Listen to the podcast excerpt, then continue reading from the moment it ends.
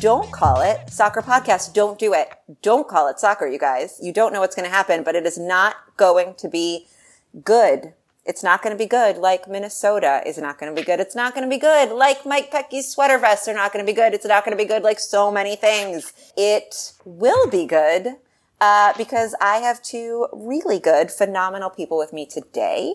Preston Wetherington, how good has your week been? How you doing? Week's going well. It's been it's been really flying uh, for some reason. I don't know why, uh, but it's because I wasn't here and you were really sad. They, that's exactly what it was. I, I was know.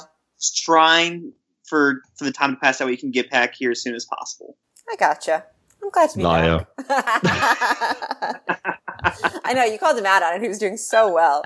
Uh, Manu Beth, you have not had a good day. How you doing, friend? Oh, it's been rough. You know, I feel like uh, UEFA terrorists and everything threw everything at us the last two weeks. So I'm just ready to say goodbye to Champions League football, maybe European football altogether, and just um, focus on Liga MX and maybe Bundesliga and maybe some Major League Soccer. Yeah, there you go. You were going to leave that one out there. Uh, I was, you know, I've been thinking. it's been a rough day. Thinking is hard. Don't worry. We'll Preston's got you covered. Preston, um, we'll just make you start. How's that? That sounds good to me. Great. You want to start with I don't know Texas? What's going on down there?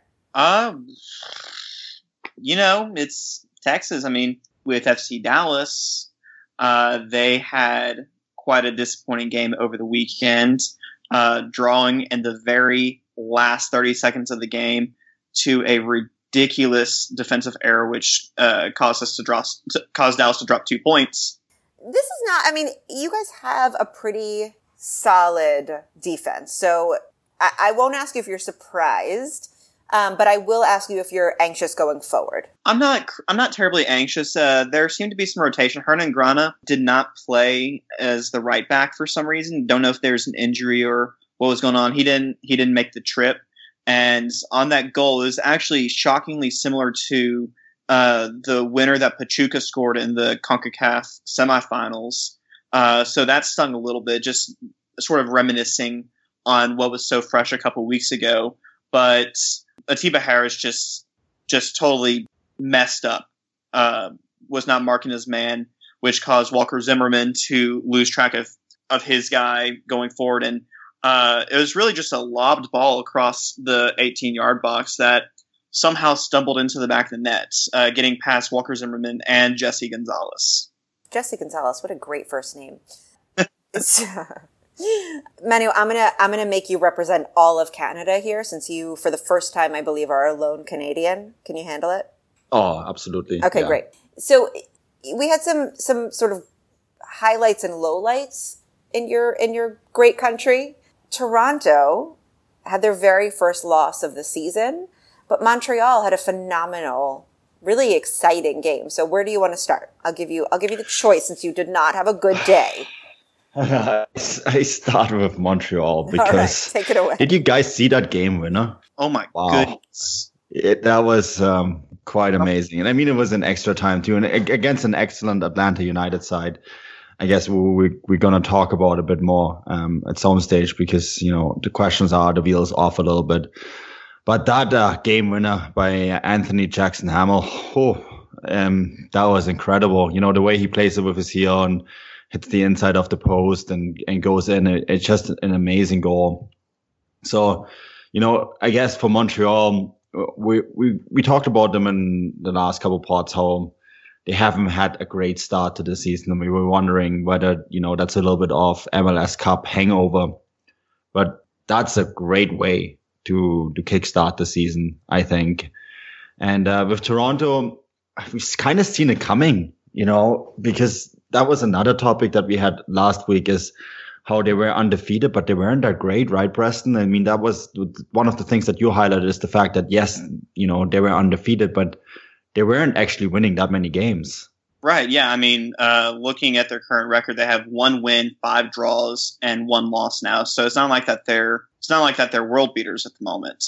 And uh, it, just further proved it this weekend, uh, getting their first loss, and they're just dropping down the table. Even though that statistically they only have one loss, but they're not they're not necessarily impressing.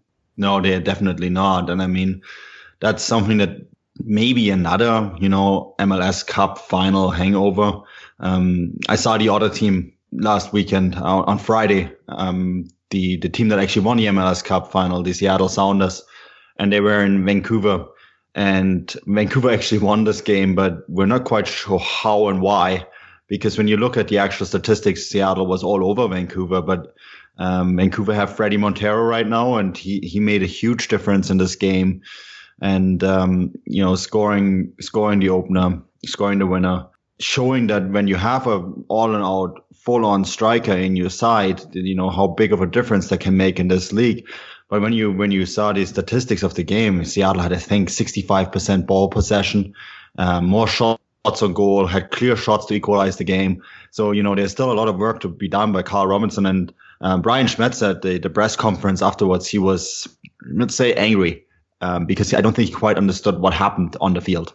I just, I just wanted to briefly touch on Fredy Montero uh, with him getting he, he, got a brace if I remember correctly, and uh, a lot of people forget that Fredy Montero used to play for Seattle, so there might have been there might have been a little bit of extra incentive for Montero to to impress and to uh, show his former club what they're missing.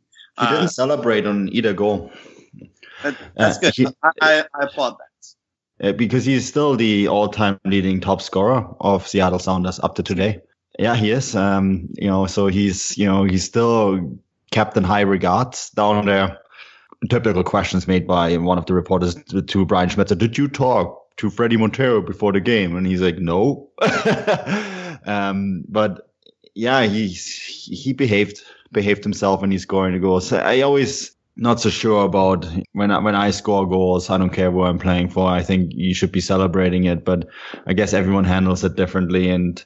Um, you get a, lot of attention when you don't score, don't you? Uh, when you don't celebrate a goal score, this, this, the making the motions that you don't celebrate seems to be almost, um, a celebration in itself. Yeah. And it's, it's, it's like, look at it and then everyone talks about it, right? That's that's something that I always notice. That it's like, oh yeah, he's used to play for this club, and, and now he's not celebrating. So uh, I'm not sure. I think when you when you when you play football, it's all about passion, and I it's I find it always uh, kind of weird when you do not celebrate. To be kind of kind of uh, quite honest about it.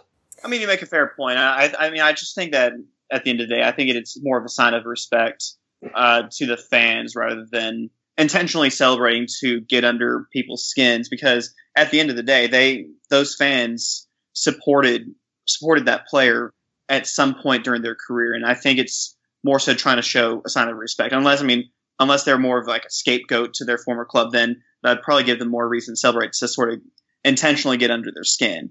But I mean, I respect it whenever players choose to not celebrate, uh, mm. just because of uh, being more sympathetic towards his former fans. Guys, let's talk about Atlanta for a little bit because they did lose in this exciting late game clash with Montreal. You know, we, we know that Josef Martinez is, is injured and, and that was a big loss, but what are you guys seeing with this new expansion team? Is this, is this sort of like expansion growing pains? Is this something that you're worried about? Are, is, is this just a team that has had faced really great teams and these are these are ordinary losses. What are what are you sort of what are you thinking manu? Yeah i think some of it is growing pain but the the one thing that i've noticed throughout this game is the fact that montreal seemed to get a lot of space in the running game. So what they did quite well is um, the the quick counter attacks and the, the high balls over the defensive line and finding a lot of space now, funnily enough, that's also the way Atlanta scored their their opening goal. But at that point, you know, they were were outplayed and outshot. So, you know, it, it is the kind of football that is played in the league. I, ha- I had a very interesting conversation with a Chilean uh, journalist on on the weekend who was uh, in Vancouver next to me in the press box, and he said it's it's very interesting how the league operates because they have all these South American players, but then they expect them to play in this North American athletic style. Tata Martino is obviously trying to change that, right? He's trying to change the way football is being played and the way his team is playing.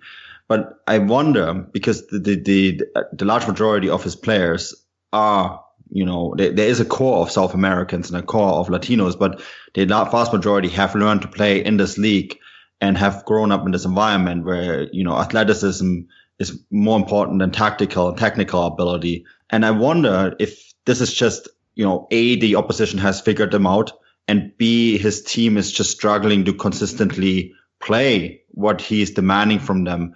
And that's fair enough. We're six games into the season. It's a lot of traveling. It's a different league. It's a different environments, right? I mean, we've seen them play in snow. We've seen them play in rain. We've now going into spring. It's getting warm. It's just, it's just very different than any of the experiences that Tata Martino had in the past. So I think he's an excellent coach. I think he will figure it out, but I think this is, was just going to happen either way. Preston, why don't you chime in? What are you thinking here? You know, I really don't have too much more to add. I feel like that Monty really hit it on the head. Uh, but I definitely feel that it is growing pains that, uh, I mean, prior to the season, none of these players played together. And it's going to, you're going to go through your ebbs and flows uh, throughout the season. And not, I mean, there there's hardly many times that that an expansion side will make it into the playoffs into their first season. Granted, this is a completely different setup than any other expansion team has really approached it. But I mean, yeah, losing Josef Martinez was a big loss, but Atlanta is way more than just Josef Martinez. Ha- bringing in guys like Greg Garza, uh, Miguel Almiron, Yamil Assad, really good players that have been playing for a while and know how to and know how to win games. I, I just feel like that's they're that they're struggling to gel and struggling to adapt to all, like like Manu said, having to adapt to all the different cli- climates and adapting to all the travel that uh, that this I feel like that this season is just going to be sort of an adjustment for the entire for the entire organization and understanding that it's probably not quite what they expected. So with all that being said, uh, Atlanta has a very strong team. Uh, it's just going to be a matter of how how quickly they can gel once again and start uh, getting more points on the table. And we're looking at them this weekend facing Mike Petke in his sweater vest. Hopefully, be still my heart. Um, a couple weeks ago, we would have said without a doubt this would be Atlanta's, right? But I don't know, you guys. Real Salt, both both because of where Atlanta has been and also, shockingly, somehow, how, I'm going to ask you, where Real Salt Lake is going? How has this happened? Yeah, maybe I'll jump in on that because I actually did see them play my side in the snow a couple weeks ago. And I thought, um, you know, lots was made of the snow and the fact that it was difficult to play in. But you have to remember both teams have to play in it. And I thought Real Salt Lake were excellent. As poor as Vancouver were in that game, Real Salt Lake were very good and very well organized. They didn't, they weren't faced by the conditions that were thrown at them. You know, and we're talking tons of snow um, at a time of the year where this this amount of snow is really not normal. They were excellent, and then you know the performance against Colorado, I thought they were quite good as well. So Petke has done something, and I think what he's done, and you know, we we were remember when we talked about Real Salt Lake and how it kind of surprised us that they um, were franchise in trouble because they were always considered one of those teams that may manage very well. And they have some very good players in their side, um, you know, starting from the back all the way forward. And I was, I was kind of surprised that they were in trouble to begin with. So I think what they just needed, they needed someone to just reorganize them, give them some pep talks and just get the structure right of the squad, and he's done that in very short order. Now the question is, can he do it long term? Right? That's always a new coach starting out is always the hardest thing to do. Is um, you have a honeymoon period, and then when the honeymoon kind of wears off, can you sustain your tactical um, elements that you bring in? Can you sustain the relationship with the players? So I think that will be the big question mark for him. And listen, he did this incredibly mm-hmm. with the Red Bulls having said that, he, you know, he had played with them as a long time, so he had a, a long term relationship, but he has been in and around the league for a long enough time that I think he has a relationship with these players.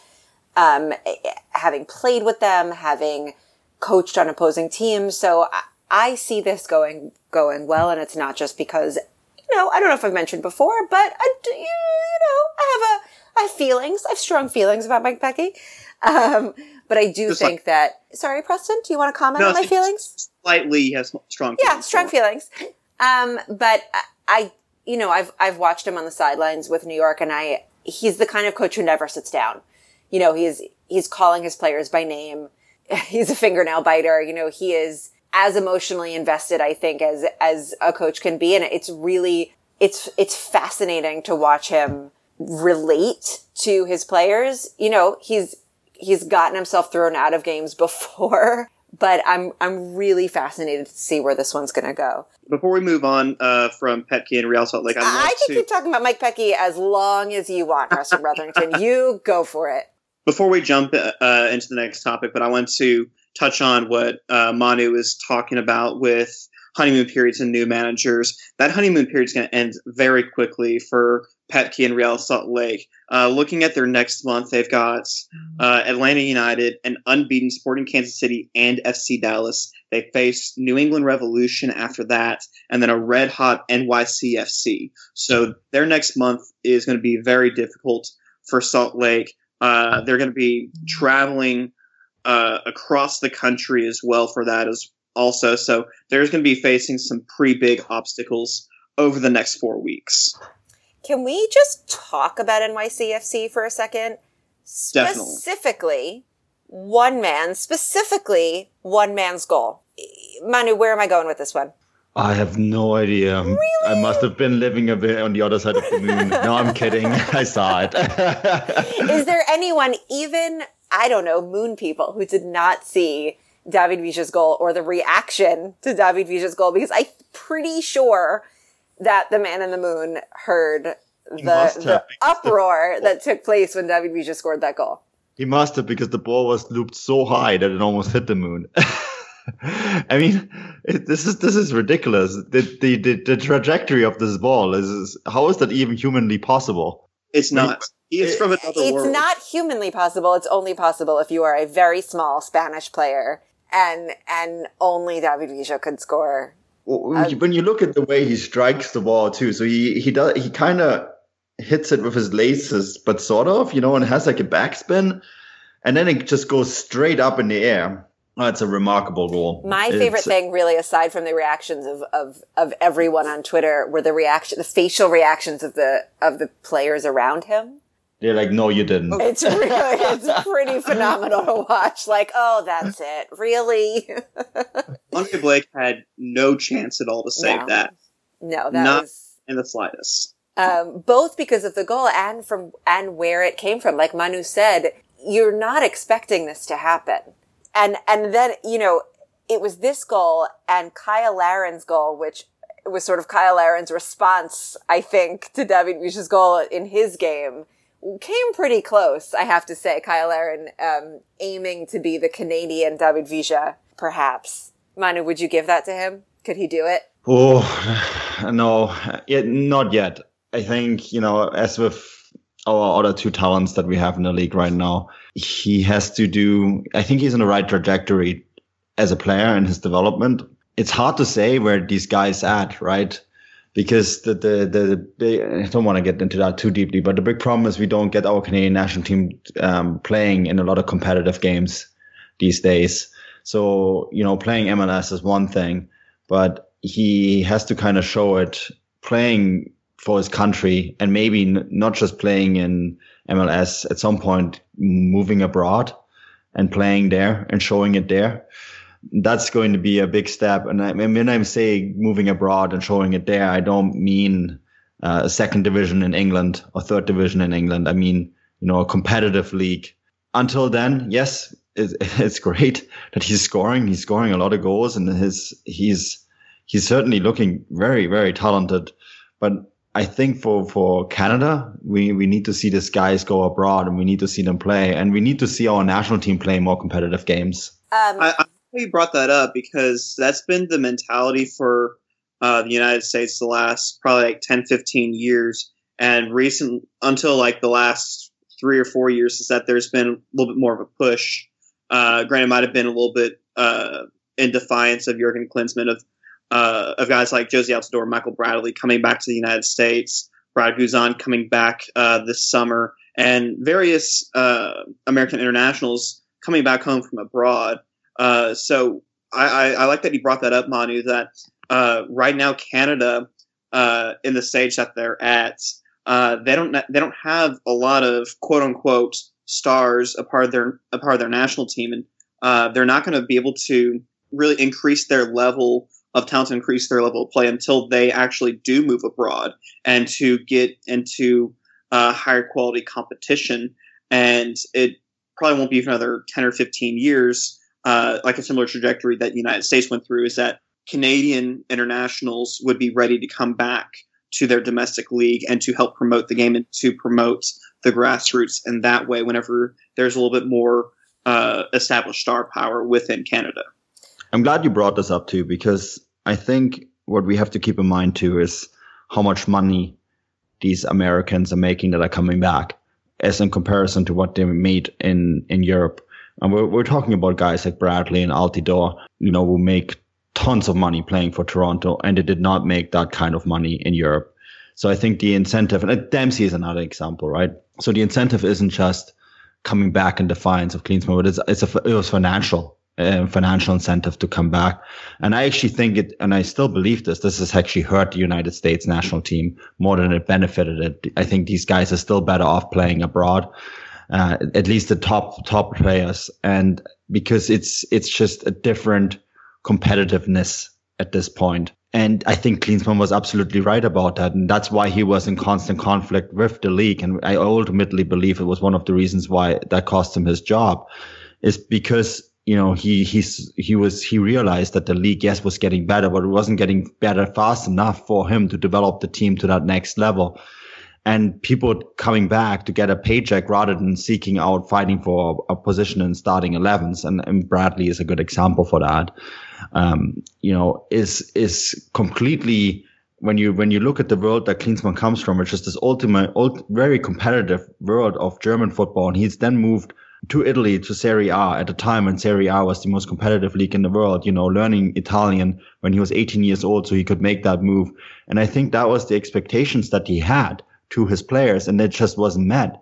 And I think that is the ultimate expectation that every player should have, that they should go to not just follow the money trail, but they should also go to where they can be challenged the most because only if they challenge the most every day, and I don't mean just in games, I mean in practice, can they develop into the kind of players that can help you win at the, on the international level? And you see that with Germany, you know, their core of players that won the World Cup was made out of the players that from Borussia Dortmund and Bayern München. And the year before they reached the Champions League final. So they were in the very top level, right? And that's where you want the majority of your players to go. And I think this is true for Canada. It's true for the United States. And that's and one of the things that worries me perhaps a little bit about this designated player rule that it's it's an incentive to make sure that these players don't go abroad. In one way, you don't want them to go abroad because you want your stars here, but on the other way, for the national team, you want to have them abroad. So it's it's a bit of a you know a very complicated story. For sure, yeah, it's a bit of a catch twenty two. Uh, I mean, I, if you look at the United States and uh, what a lot of people would say is is the most exciting player in the men's national team pool right now is a player who's currently playing in Germany, and that's Christian Pulisic. And uh, as an 18 year old, he's, I mean, he played in a Champions League quarterfinal uh, just earlier today. He's getting consistent minutes with the Borussia Dortmund first team and getting a, from what I heard, is that his uh, potential transfer fee is upwards of 30 million pounds right now. How on earth would the MLS be able to, or any team in MLS be able to afford that kind of transfer fee and then pay his wages? For someone that has that kind of talent and quality and at such a young age, where he's at right now is definitely uh, is definitely where he needs to be and be playing in the highest highest level competition possible at the club level. And that's going to do nothing but improve his game, and it's going to ultimately improve the U.S. men's national team. Yeah, and you keep in mind when he went over there, you know, he is he's in a sense a German youth team product because he went over there when he was very young. And, and that, that leads to a very difficult question. Next question, right? Should, should the United States encourage kids like him to go over earlier so that they can learn it? You know, MLS would say no because they want to give this appearance that they're producing this world class talent. any U.S. national team play, coach right now would say yes, you should because well, I, I, think eventually it, though the goal is for the MLS to sort of be that for the national team, but that's going to take a very long time. Absolutely. Yeah, but it's not there yet, right? No, but so, will it even be there? Will the infrastructure be there if we keep sending our youth overseas? No, but at the same time, we are losing that time now by not doing it. So as Preston said, or as one of you said, it, it really is a catch 22. You know, you, you need to, to build that into your system now, but by taking the time to build it in, you are losing what the the talent that you would have by sending by not sending that that talent overseas. So they have to For make sure. it's a tough decision to make. Definitely, and I mean, speaking on behalf of what I of my knowledge of FC Dallas, Fernando Clavijo is uh, the technical director for Dallas, and uh, about a little over a year ago, Dallas lost their top academy product in Weston McKennie, who is now with uh, Schalke, and uh, even just earlier this week, uh, Clavijo was in an interview and is talking about how like how much he hates losing a top academy product like Weston McKennie and uh, wishes that that the United States could grow not necessarily in a quicker rate, but to be able to compete with uh, the likes of these big European clubs that are st- that are taking these uh, academy talents. So, I mean, obviously Dallas, they really take pride in their youth system and having uh, one of the best academy, well, if not the best academy in the United States. And even though being the even, even though being the best academy in the United States, you're still Dallas is still risking losing their top products to these big European clubs. And ultimately it goes down to what's best what's best for the player and what's best for the development should they go down the route of someone like Kellyn Acosta and go through the system and ultimately break into the U.S. men's national team, or should they take that risk and go over to Europe and might or might not uh, be able to uh, be able to exceed in Europe, which could ultimately uh, either do well for the career trajectory or have it just plummet downwards rather than moving to Europe, we're going to move to Mexico. I would say that perhaps we could start sending some of our players there. I'm not sure how that's going to work, but I will ask you, guys, who saw this Tigres Pumas game? Well, who didn't? that is the question. Honestly, if you if you didn't, um... you missed out. If you didn't, is that what you're about to say? Yeah, well, generally, you always feel you're missing out when you when you when you don't watch um, Liga MX. Can we talk about Pumas a bit? Because I I feel they have been everyone's hipster choice in Liga MX starting in the Clausura, including myself. Did you say hipster choice? Oh yeah, Are they were definitely have to grow beards choice. and like start brewing oh. Pumas? I don't know, like micro yeah. brew in our Pumas basements.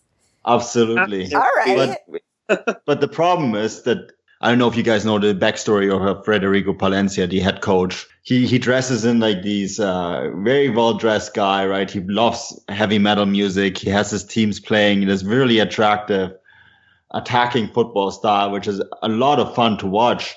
The problem is it, it hasn't been working for them. You know, the the the ever since they lost that the the city derby against uh, Club America, they've been just you know, yes, they picked up three points against Chiapas the, the match day after, but they haven't really been picking up points on a consistent basis since then. And this this 4-0 defeat yeah, against you know Tigres. why, Manu? Because if you go to preschool, you learn that there are more important things than looks. I just gave you no, but it's not just the looks.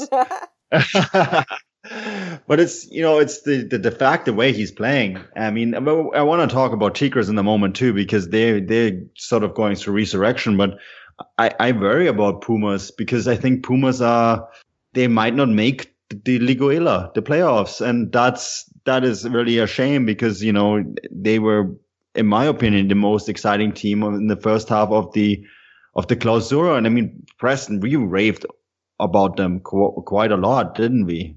Oh yeah, we did, and I was I, I got to actually watch the game earlier today, and goodness, Pumas did not look like a team that was that was even trying to contend for the Liguilla. Uh, Tig- I don't know if it's just the the disparity in quality between Tigres and Pumas, but uh, I mean Tigres is in red hot form going into Concacaf Champions League final. Uh, I mean Andre uh, Gignac was just a total monster uh, in that game, and uh, really with how good Pumas usually is and how good Pumas should be, they should not have lost four 0 in a game like this. Well, and when you when you actually back watch the game, remember how many chances Pumas had in this game, and yet it seems like every time they were going forward, they were getting punished on the other side. Um, Jürgen Damm and Gignac were absolutely outstanding in this game. And you mentioned the CONCACAF Champions League uh, final. Of course, the first leg took place on Tuesday, right? And Tigres drew that game 1-1 against Pachuca and uh, now have to go back to Pachuca for the second leg. But I, am to get back to Pumas. You know, you almost w- wonder if if with three games left, it's yes, it's only two points. But when you look at the teams that are around them, you have uh, Tigres just ahead of them with 19 points. And Tigres, I mean, again, I want to talk about them in a second they they're in an upward trajectory. And then you have Morelia. and Morelia play, playing against the relegation, right? They're in the relegation battle. They're only one point ahead of last place Veracruz in the relegation battle, which is kind of crazy because they're also only one point behind Pachuca when it comes for the Clausura uh, playoff race. So you know they could technically make the playoffs and still get relegated, which would be odd, and I don't think it's going to happen. But so you have basically those two teams that are that are collecting points like crazy for two very different reasons. The one team sort of trying to uh, save face by still making the playoffs, and the other team trying to avoid relegation. And then you have, you know, with that in mind, it's it, I find it very difficult to see Pumas, you know, getting back into this race and making the playoffs. Yeah. How shocking would that be, guys, for Pumas? Well, it'd be unexpected it's I'm just looking at this the schedule for the last uh, three games, and on paper that, that doesn't look too difficult. Um, it doesn't. It doesn't. So their next game is against Veracruz. Remember, Veracruz is currently lost in the relegation battle, and something that we want to touch on as well. So Veracruz are going to be desperate for points. And then and they Veracruz, actually remember has nothing to lose and everything nothing to gain. So this is for yeah. me, this is not an easy match. No, it's not an easy match. And then they're actually playing Monarcas. They're playing Morelia uh, on match day 16. And another team that's, as I just said, it's an odd one because they're fighting both for the playoffs and against relegation at the same time. Don't you love Mexican football that that's possible? I just think it's hilarious. But they're doing that right now. So there's so always something to win and always something to lose. It's, yeah, it's super exciting name me one other league on the planet where it's possible for you to make the playoffs and still get relegated. No, I can't because you see, oh, that's just awesome. But that's technically could happen, and they they are facing, you know, the Pumas are playing them, and at that stage, depending on what happened on week 15, you know, that could be a must win for both teams. So that's very difficult. And then um, maybe this is the this is the one where where I can see Pumas depending if that game still matters because it might not anymore, but they're paying Puebla, um, and Puebla can technically still get relegated, but it's so unlikely. I think they, they're seven points out of a relegation spot with only three games left. Um, chances are by the time that game rolls around, Puebla cannot be relegated anymore. So that's maybe um, the easiest of these three games. But looking at that, the, the, the two games leading up to that, are the deciding ones, and they're going to be both games that are going to be extremely difficult for them.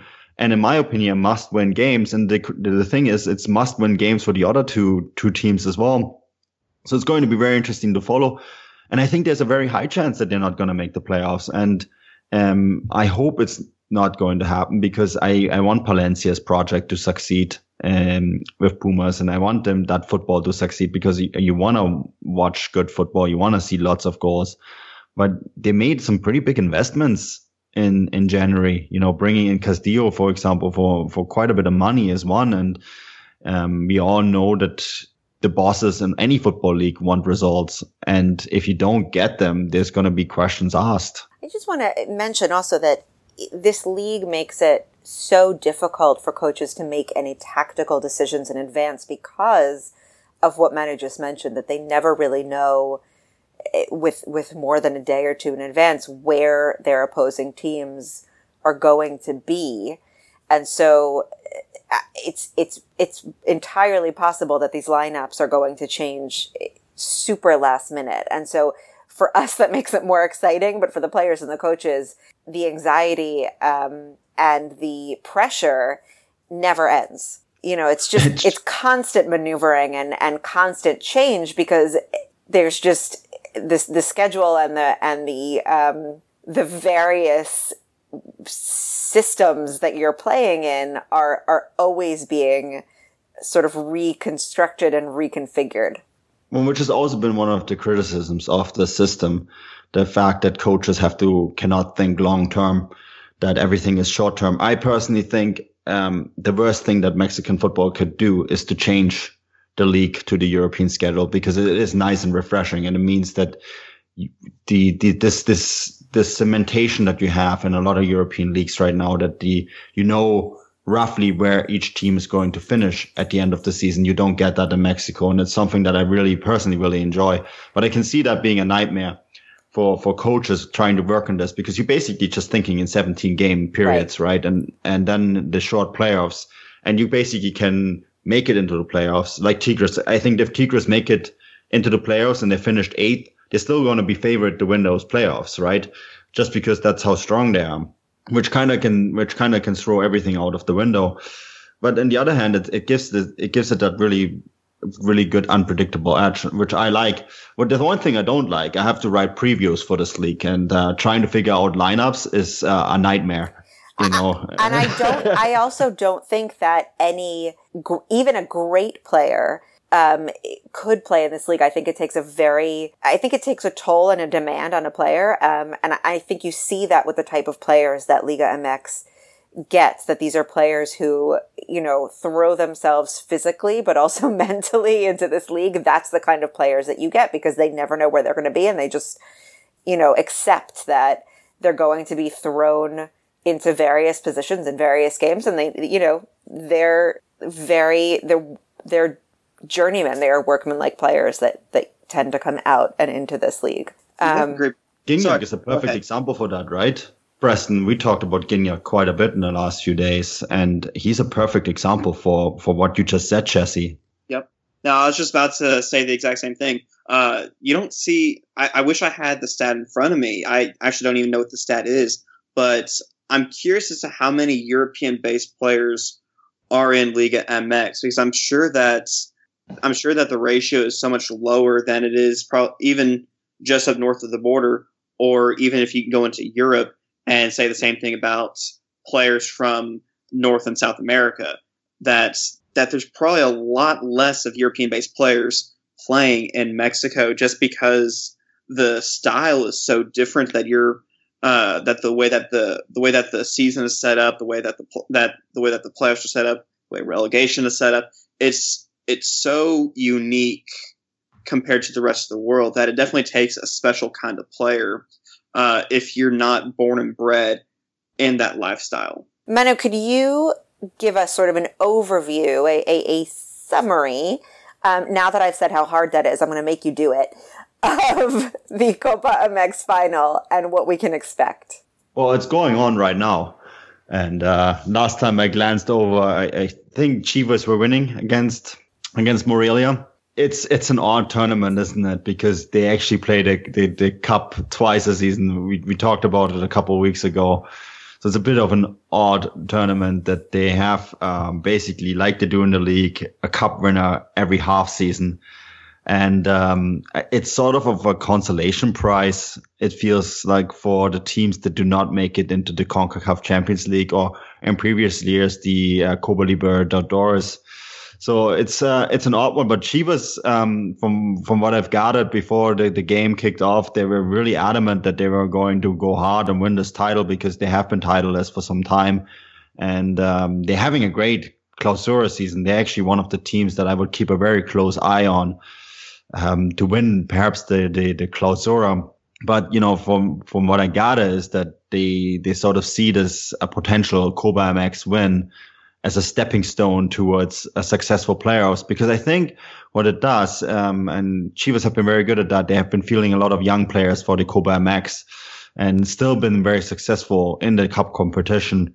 And you know, it gives these players a preparedness for what's going to happen once you get into the Liguilla, um, which I think is um, probably a pretty smart strategy. And now that you mention it and gave me the perfect seamless transition, let's talk about the CONCACAF Champions League. Uh, first leg was Tuesday. So what, I'm going to ask both of you to give me a prediction. What did you see?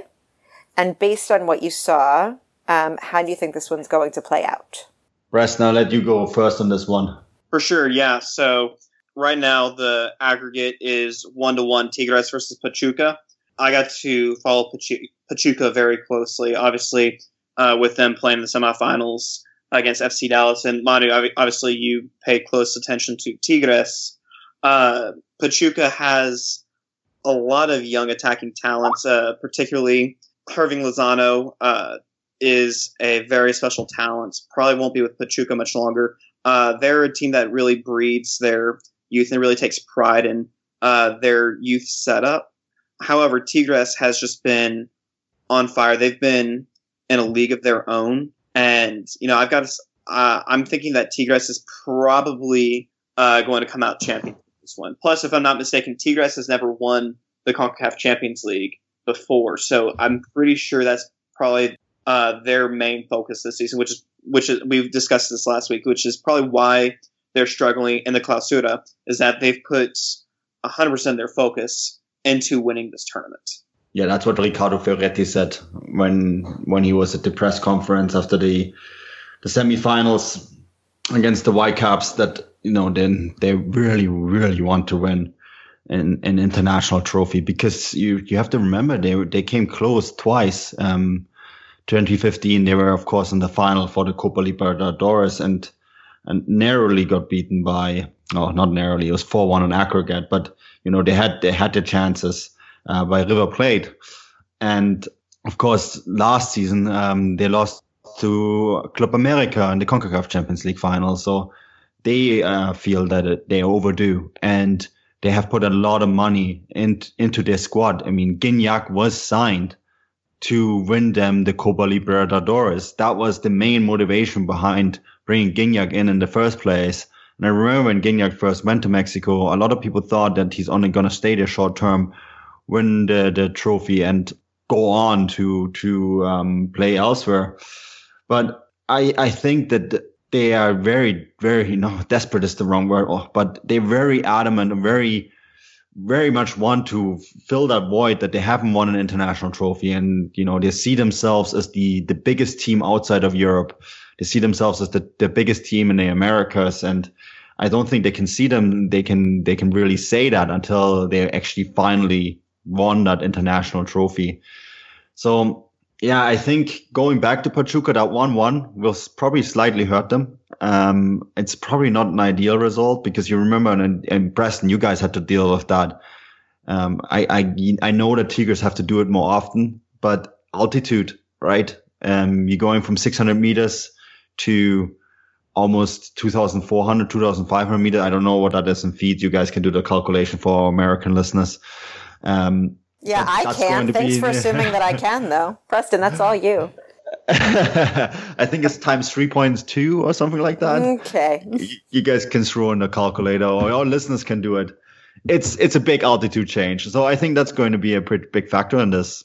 Listeners, yeah, we have faith in your mathematical skills, so we'll we'll let you do that. Uh, Preston, what do you think? Uh, yeah, you make a good point. Uh, actually, I did not realize that the first leg was a home match for Tigres. So, uh, sort of like what I was, uh, sort of like what we were talking about before in the semifinals, that the main concern for Dallas was adjusting to the altitude.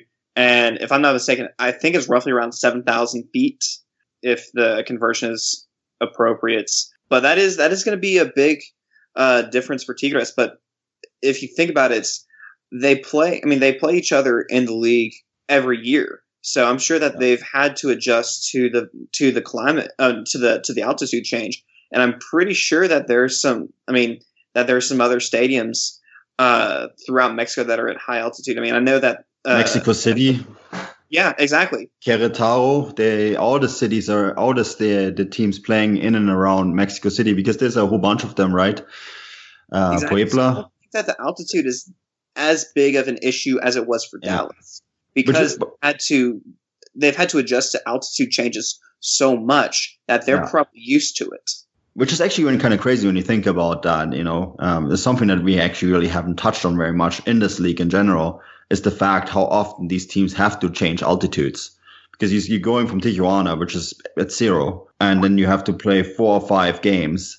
You know, at altitude, that's extremely, extremely difficult. Yeah, I mean, eh, we can even talk about in a, in a in a later pod. I'll make you guys convert feet to metric system to I don't know, like yards, just for fun, um, and and look at at how this affects both leagues. Would be fascinating. Um, let's look at the bottom of the table, you guys, um, and what's going on in relegation. So.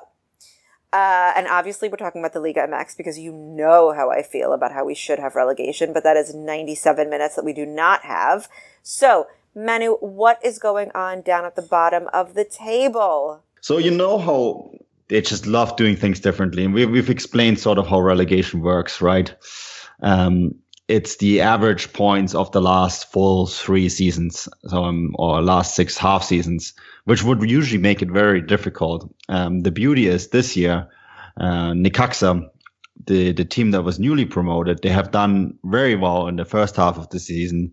Um, not so great in the second half of the season, but you know they have done well enough that they, they never flirted with relegation, which means that the teams, and currently we have four teams in the relegation battle, all have the same amount of games. So they all have played 99 games, which means we can sort of throw away this average point thing um, and just look at the total points earned over the last full three seasons, which makes it a lot easier to follow. Um, and currently we have Puebla, they're 15th with 118 points. So as I said, they're seven points clear at the moment, uh, which makes them pretty much out of that relegation uh, zone. But they, um, Morelia and Chiapas, they're 16th and 17th with 112 points each. And then in 18th is Veracruz with 111 points. So with three games to go, these three teams are more or less in a Mexican shootout because um, we've, we've touched on how Morelia are in the playoff race. They will have to basically, um, if they won't want to be relegated, they will have to basically make the playoffs because they're only that one point ahead of Veracruz and they're even on points with Chiapas. So um, when you look at that bottom table, those three teams, with the three games left, any one of those three teams could get relegated. Oof. Preston, You know, how anxious are you feeling looking at the bottom of this table? Because it's giving me like football heart palpitations. I'm right there with you. Uh, you know, I'm looking at uh, Veracruz's schedule right now. Uh, granted, they only have one. They need to catch up by one point, but I'm looking at their last three games. They're playing Pumas, Monterrey, and Tijuana. Yeah, that's not good. That is You an okay? That's a that's that's a schedule. Uh, that's going to be very difficult for Veracruz. Uh, I was in the process of looking up uh, what the others have, uh, what they have to face. I'm looking at Chiapas right now. Uh, let's see what they have: Querétaro, Santos Laguna, and Atlas. So that's not too difficult. Really, my only concern with them would be Santos Laguna because Querétaro is well out of the Liguilla race, and I. th- he- uh, is Atlas in the Liguilla? yeah, Atlas is right smacked in the middle of it. Yeah. Seventh place with 20 points, and they're desperately hanging on to Yeah, it. these So, are yeah, these are all teams who are going to go at it hard. Oh, yeah.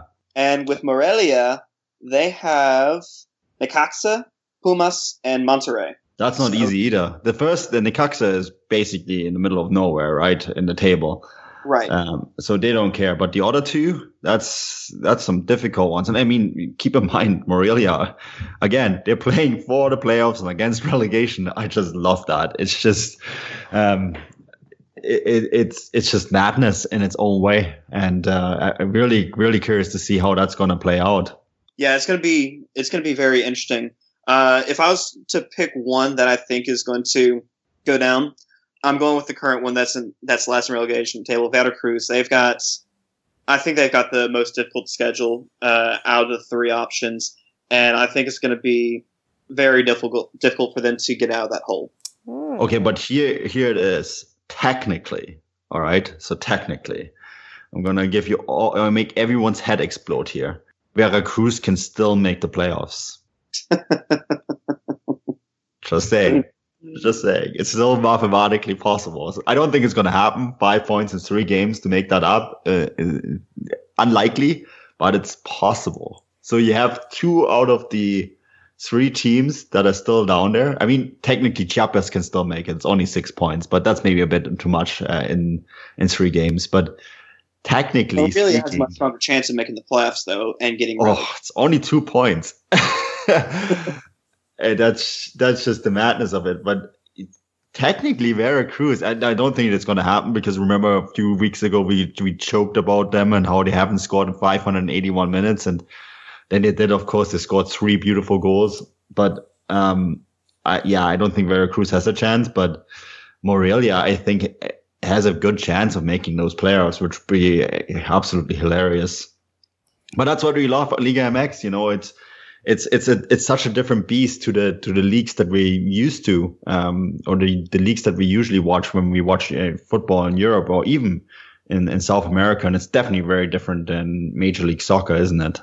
Oh yeah, it's incredibly di- different, and I mean, as we've discussed throughout uh, throughout our time uh, in this pause, that I'm still new to Liga MX, and uh, having to adjust how different the league is, and uh, how I, I'm just in, impressed with how entertaining it is, and uh, with all with all this uh, with all this drama between the releg- with between the relegation and having a team possibly get relegated and make the playoffs. It's it's unparamount to anything else in in the entire world. So that's it. It brings a lot of entertainment into the league. Guys, I'm going to be very mean to you. Are you ready? You're gonna make us stop. Well, in a in a in a second, but before that, I'm going to make you choose, which is like the worst, meanest thing ever. I'm going to make you choose two things. I'm going to make you choose the MLS match of the week and Preston's already done this, so I'm going to be mean to Manu on this one. I'm going to make you choose who you think is going to be relegated. Oh no! And I'm not going to do either one because I get- have that power. Okay, so uh, Preston, match of the week, MLS, go. I'm going with FC Dallas versus Sporting Kansas City. Of course City. you are, you biased human, you. Okay. This is completely unbiased though, only because they're both they're second and third in the West, and both teams are unbeaten.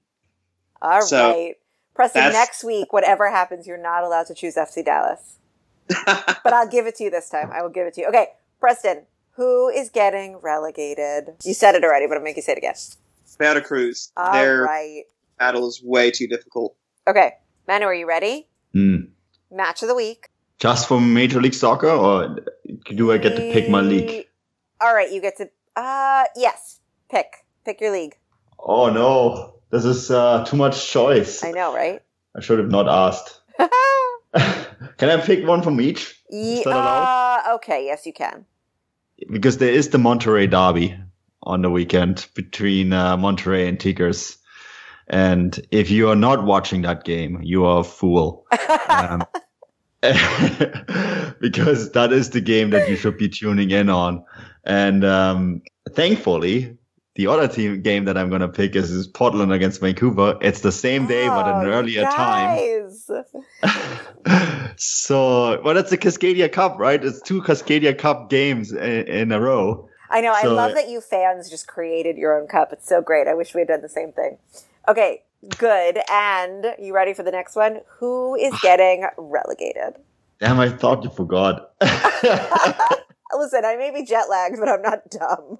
uh, I, I guess you you know it's a it's a hot one because Preston already picked Veracruz, and it's probably a very good very good bet. Not a good choice. That's harsh, but very good bet. So I'm gonna go with Chiapas. I just have have a feeling. Um, Chiapas had a lot of financial problems, and I just have a feeling that they might be the one that will face the drop. All right. All right. We're, we're gonna we're gonna see what happens. Um, so listen, my friends, um, I'm gonna make you do an easy thing and tell us where we can find you on Twitter so that all our listeners can attack you with their feelings and thoughts on this. Uh, Preston Wetherington, where you at? Yeah, you can give me a follow at pdub116. Uh, you can find uh, this show along with uh, my other show, FCD Talk, uh, talking all things FC Dallas. You can find both that on the All In Sports Talk network. Uh, you can follow them on Twitter at All In Sports Talk. Excellent. And we're now listed on MajorLeagueSoccer.com. What? Crazy That's right. pants. The page that not only brings us our podcast, but also fake transfer news. what was what was the fakes transfer news of the day, Manu?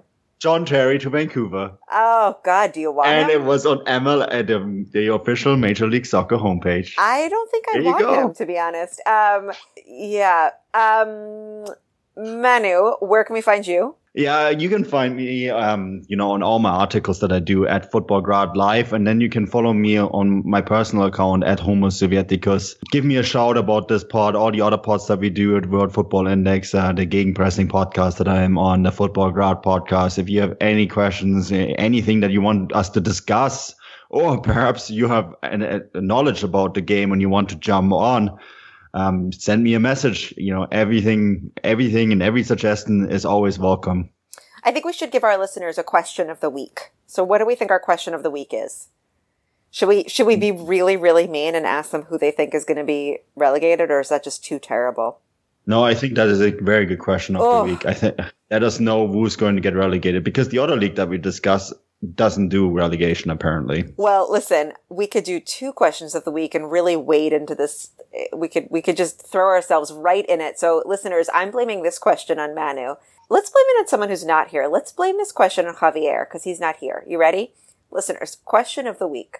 Who is going to be relegated? And this is Javier's question. It's really not, but he's not here. So, you know, he's going to be at fault for this one. Should the MLS adopt a promotion and relegation system? I've thrown ourselves right into the pile right now. But again, if we get if we get it, then then we're just going to blame it on someone who's not even on this podcast today. So tweet at us. Let us know your thoughts, your feelings, your uh, you know angst and anxiety, um, and we will just absorb all that into our next podcast. Just remember, please don't say the word soccer because we'll have to take all your points away. And next time, who knows what we're going to talk about because who knows what is going to be happening in Major League Soccer and Liga MX. It is just crazy pants times, and we love uh, getting to talk about it with you guys. So we will see you, hear you next time.